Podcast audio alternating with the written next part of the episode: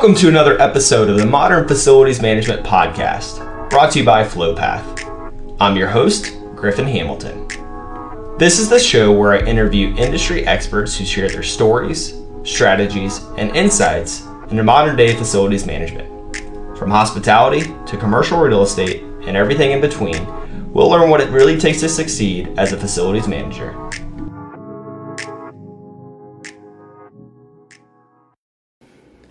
Welcome to another episode of the Modern Facilities Management Podcast. Today we have Sissi Liu joining for the second time. That name may sound familiar as she came on the podcast here earlier this year. And uh, some exciting news uh, over the last month, which is quite relevant. So she reached out, wanted to talk about uh, what's going on in the world with indoor air quality and before I continue to, to ramble on, uh, Sissi, why don't you refresh the audience's memory on who you are, uh, what it is you do, and uh, what have had you reach out to me? Yeah, so I'm Sissi Liu. I'm CEO and co-founder of Metalmark Innovations. We are a uh, Harvard startup uh, with um, a uh, the world's first self-cleaning air purification system. Um, and uh, we designed this system to um, address some of the problems that we heard from our customers uh, in the commercial um, facility management space, including the uh, difficulty in terms of um, uh, maintaining um, air filters and air purifiers uh, the lack of uh, information about uh, how well air purifiers are really doing to improve the air quality of the indoor space. So we uh, designed our system to address many of these considerations. And um, thanks, Griffin, uh, for having me on again. I recently came back from the ASHRAE Summer Conference and uh, that was when the ASHRAE 241 standard was uh, announced for publication. And uh, I thought this would be a topic that your um, your um, subscribers and listeners would be interested in learning about uh, because it's really fresh and new, and um, uh, we're just starting to understand it and its relevance and all that. Yeah, and it could it be more relevant with I mean, at the time of this recording, we're in the beginning of August, and the wildfires have uh, up in Canada have impacted just about everyone that listens uh, to the podcast um, here over the course of the, the last few months, and that obviously having a big impact on air quality. And so uh, it is absolutely topical, and uh, throwing in there a new standard being released by ASHRAE, I think it's just a wonderful time to have you on. And so um, let's start there with the with the standard 241. What is it? Let's get the high level cliff notes uh, and why it's important and relevant in today's world of facilities management.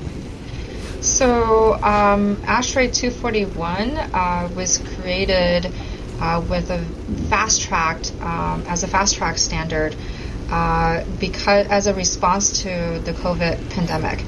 Um, and it was uh, very much driven from the White House um, with an interest to come up with some, a set of uh, guidance or standards to say, okay, what do we do given uh, now that we understand that um, uh, aerosolized infectious uh, particles could have an impact on uh, infections, the spread of, of, infection in the indoor environment.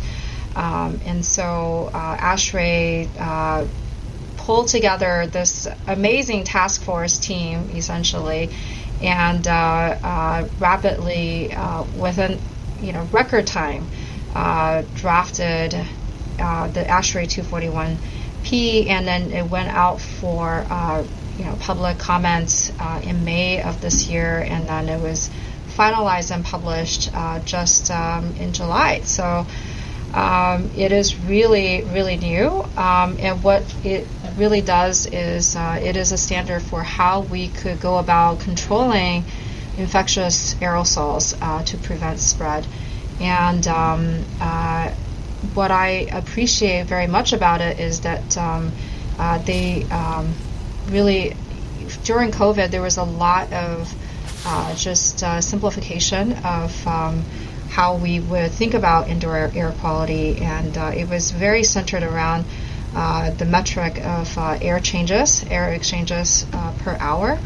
And uh, to be quite honest, that uh, is this metric is not necessarily the easiest to implement in in, mm-hmm. in facilities because of um, a variety of considerations from your ventilation rate to your you know airflow rate and how it's actually effective or you know how, how, how truly effective this can be and so in the ASHRAE 241 standard um, there are a couple of uh, main considerations. One is the um, the CFM of um, airflow into the into a space. And second to uh, recognize as a follow-on to the indoor air quality procedure how we could use um, more space-specific air purification technologies in combination with ventilation to address um, uh, you know the air quality in this space and so um, I mean ventilation being uh, can be very energy intensive and especially mm-hmm. if we need to be 100% ventilating you know, some, some of the recommendations during COVID was to uh, ventilate at 100%, and many schools and universities and commercial buildings were doing that. Well, that's really, really energy intensive. Um, and so, um, uh, how can we actually address the, uh, this problem uh, without, you know, essentially killing the planet at the same time? um, that's a great question, and I'm I'm curious what in reality, like what does that what does that mean, and what do we do with that information, right? Like what right. are the actions that we take to you know, not kill the planet? Right, right. And so uh, one of the things that we have been uh, kind of talking about at Metalmark is kind of terming it as ventilation penalty, right? So we'll, every time, all the energy we, we, we use to ventilate with outdoor air uh, I think you're, you're in Atlanta. I'm in, in Boston area, and so in like humid, hot regions of the the world versus cold climates, we have to heat up uh, the air during cold weather or uh, dehumidify and then cool it during the summer. Uh, and the, those are some of the biggest energy drivers for HVAC systems. Um, and so it, the less we have to do that, the better. And and then on the flip side, because we're concerned about controlling infectious aerosols, especially if there is a peak, right, a peaking of uh, uh, of um, certain future diseases or p- pandemics or what have you. You know, how do we um, do we do it at 100% ventilation and uh, use a lot of energy, or could we do it uh, with a little bit more balanced approach. And so uh, with uh, the uh, ASHRAE uh, 62.1, there is uh, the IAQP. I, I, I, I, believe we even discussed about it last time on our on our uh, mm-hmm. interview. This indoor air quality procedure, which is more about targeting certain levels of air quality um, goals right? We want to have set these goals for indoor air quality. We want to achieve those, but maybe we achieve it with a different type of system in combination with ventilation. And so that's been there for a very long time, but very rarely used in industry.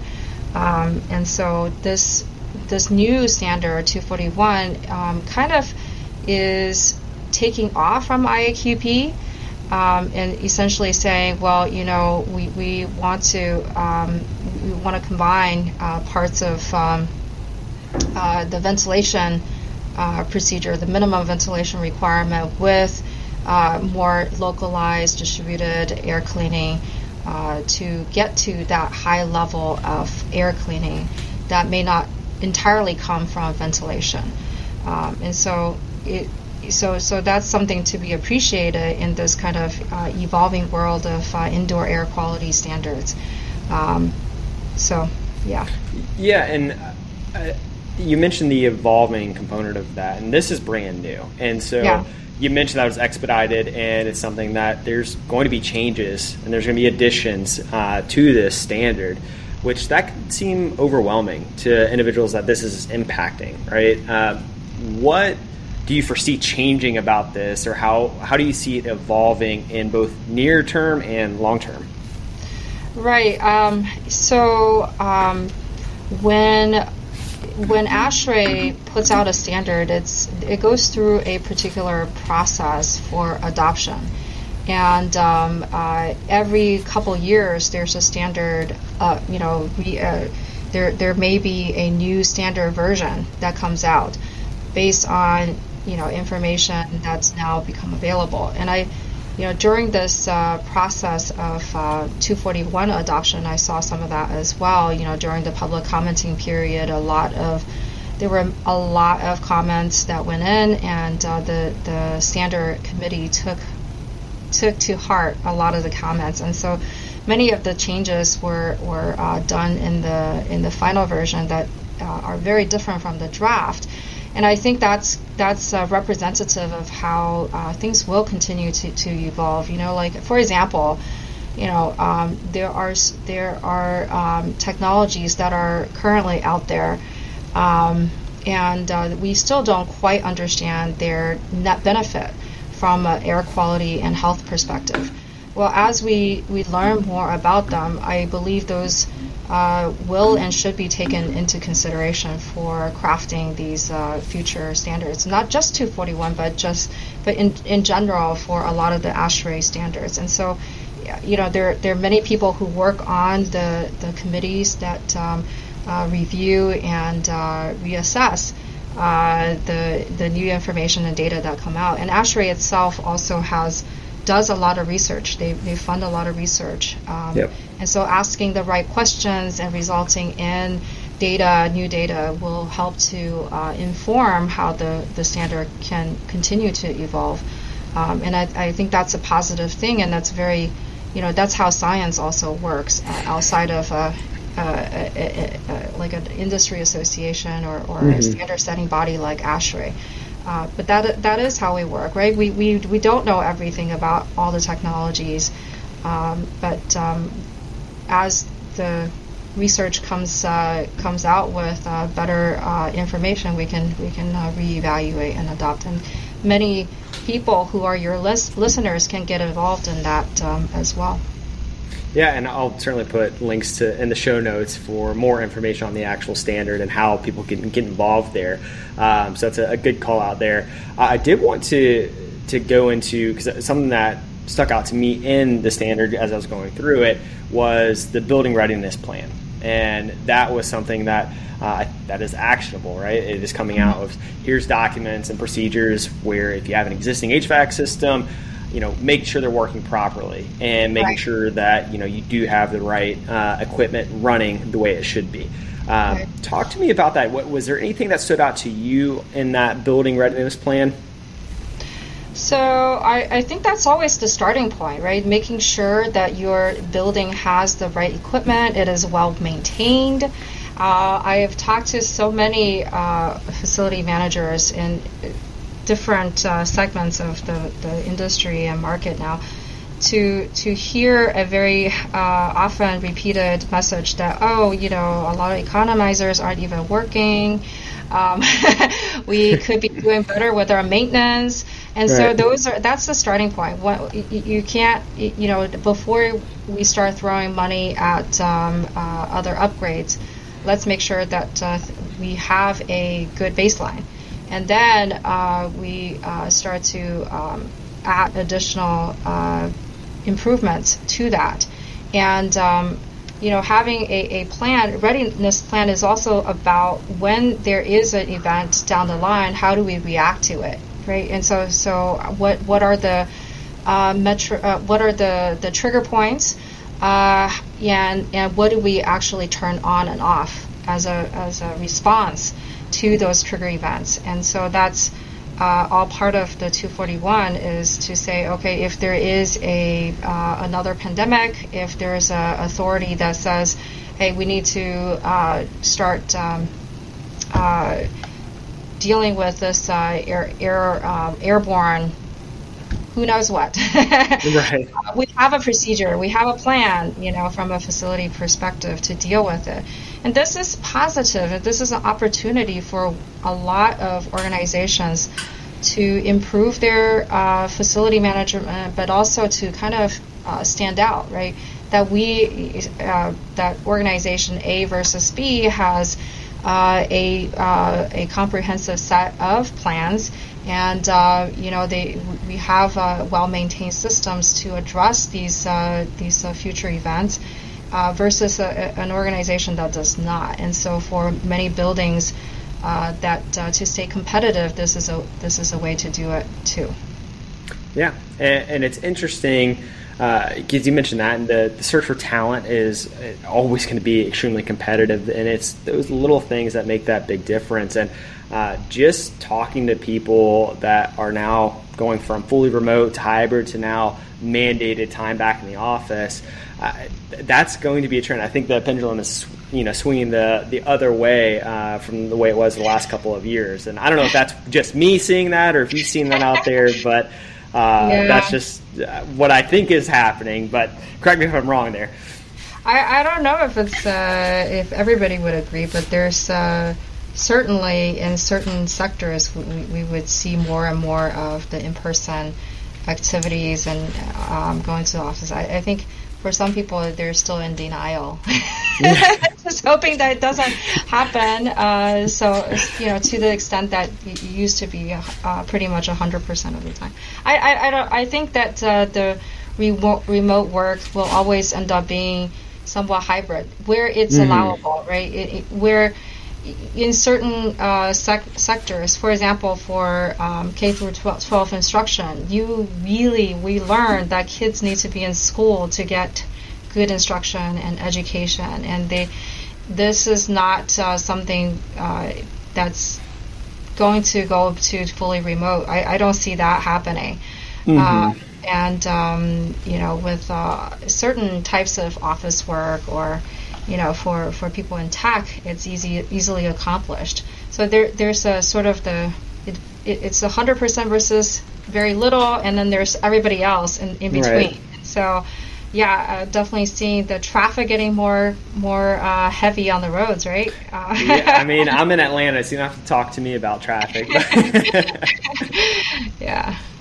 But yeah, you're absolutely right. Uh, really, no matter what, there's there's buildings there. You know, we're yeah. always going to go to movie theaters. We're going to restaurants. We're doing things that are in buildings. and so, uh, and that you know, tying it back to you know the focus here today of just evolving and staying up to date with uh, what you need to be doing as a facilities manager to make sure that the occupants are safe and you create an enjoyable experience. And so uh, this is, has been absolutely incredible uh, having you on for the second time. And I'll throw it back to you really quickly. anything that, um, as far as people reaching out or having additional information on um, Standard 241, uh, what recommendations do you have and where can folks uh, find you to reach out to you? Yeah, I, I think, you know, 241 is published. Uh, people can purchase that from ASHRAE, and I'm not obviously any kind of uh, spokesperson for ASHRAE. I'm just, that's where I would always start is to uh, actually read the standard and uh, the, the appendices. Those are tended to be uh, very helpful with uh, detailed information. And then, um, yeah, if people are, are, would like to talk more, they can also reach out to me. I, am happy to be a, a, resource, be helpful to to folks. Um, I think it's you know we, we discussed a little bit about uh, ventilation being an energy uh, consumer, but it's in reality you started this discussion uh, also with uh, the the reality the the fact that we just have wildfire smoke. Yep. And I think uh, a few years ago, when this was a topic I, I, I brought up with uh, some people, that it was it was seen as oh, you know, this is on the West Coast, it's a once in a lifetime kind of event, but the that's not true. The UN has has now called uh, uh, this uh, the wildfire um, a crisis, a global wildfire crisis, because it's part of uh, how our climate is changing and uh, you know, a few years ago when I traveled across country, definitely experienced that. But uh, this year, it it really hit home, yeah. right? In Boston, New York, all the way down to where you are, and so it's uh, there's a trend, um, and so uh, ventilation is uh, great if we can rely on outdoor uh, air to be there to be fresh. But uh, if that is not going to be a continuous case, then we have to start treating that with some seriousness. of how do we uh, address the indoor environment more effectively, effectively and energy efficiently. And so, you know, we, we've been at Metalmark, we've been studying this uh, for quite a long time, and it's been a driver for how we design our product. And so, again, I'm happy to be uh, helpful to people who are interested in the subject and, you know, point them in the right uh, uh directions. We are uh, talking to a lot of different professors and universities, and so if uh, folks are interested in the academic research that are coming out, um, to get a better un- understanding of how indoor air quality affects cogn- cognition or long term health. Happy to share that as well. So, yeah, just generally, um, um, you know, we're here um, and uh, can be helpful. Yeah, and, and, as it's been a theme on the podcast, but uh, don't be afraid to, to reach out. Don't hesitate yeah. to reach out to people and ask for help because this is a, a huge community, but at the same time, a very tight knit community, and people are uh, very willing uh, to help one another out and point point you in the right direction because it uh, can be overwhelming. And especially the last couple years the industry has changed so much and there's been so much to keep up with. And this is another good example of a new standard coming out and it's going to be changing and evolving with time um, right. but again it's it's always good to reach out and have a solid network there so that will be posted in the, the show notes um, along with the link to your linkedin profile and uh, what you guys are also doing over at Metalmark. So uh, there's going to be plenty of resources for the for the uh, audience to take in. So uh, once again, uh, Sissi, thank you for for stopping by. It's been a pleasure catching up, and uh, I'm looking forward to the next time. Yeah, thank you so much. All right. Thanks for tuning in to another episode of the Modern Facilities Management Podcast. Make sure to subscribe for future episodes and follow us on LinkedIn for more facilities management content.